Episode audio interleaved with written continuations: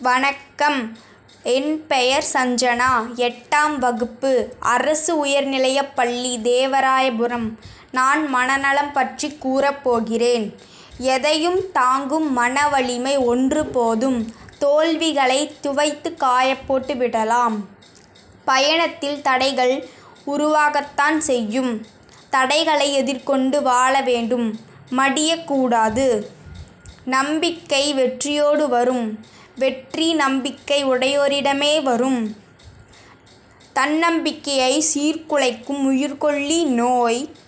அச்சம் அதைப் போக்கும் மருந்தே தைரியம். உன்னைப் பற்றி எப்போது நீ அறியத் தொடங்குகிறாயோ அப்போதே உன் பயணத்தையும் நீ தொடங்குவாய்.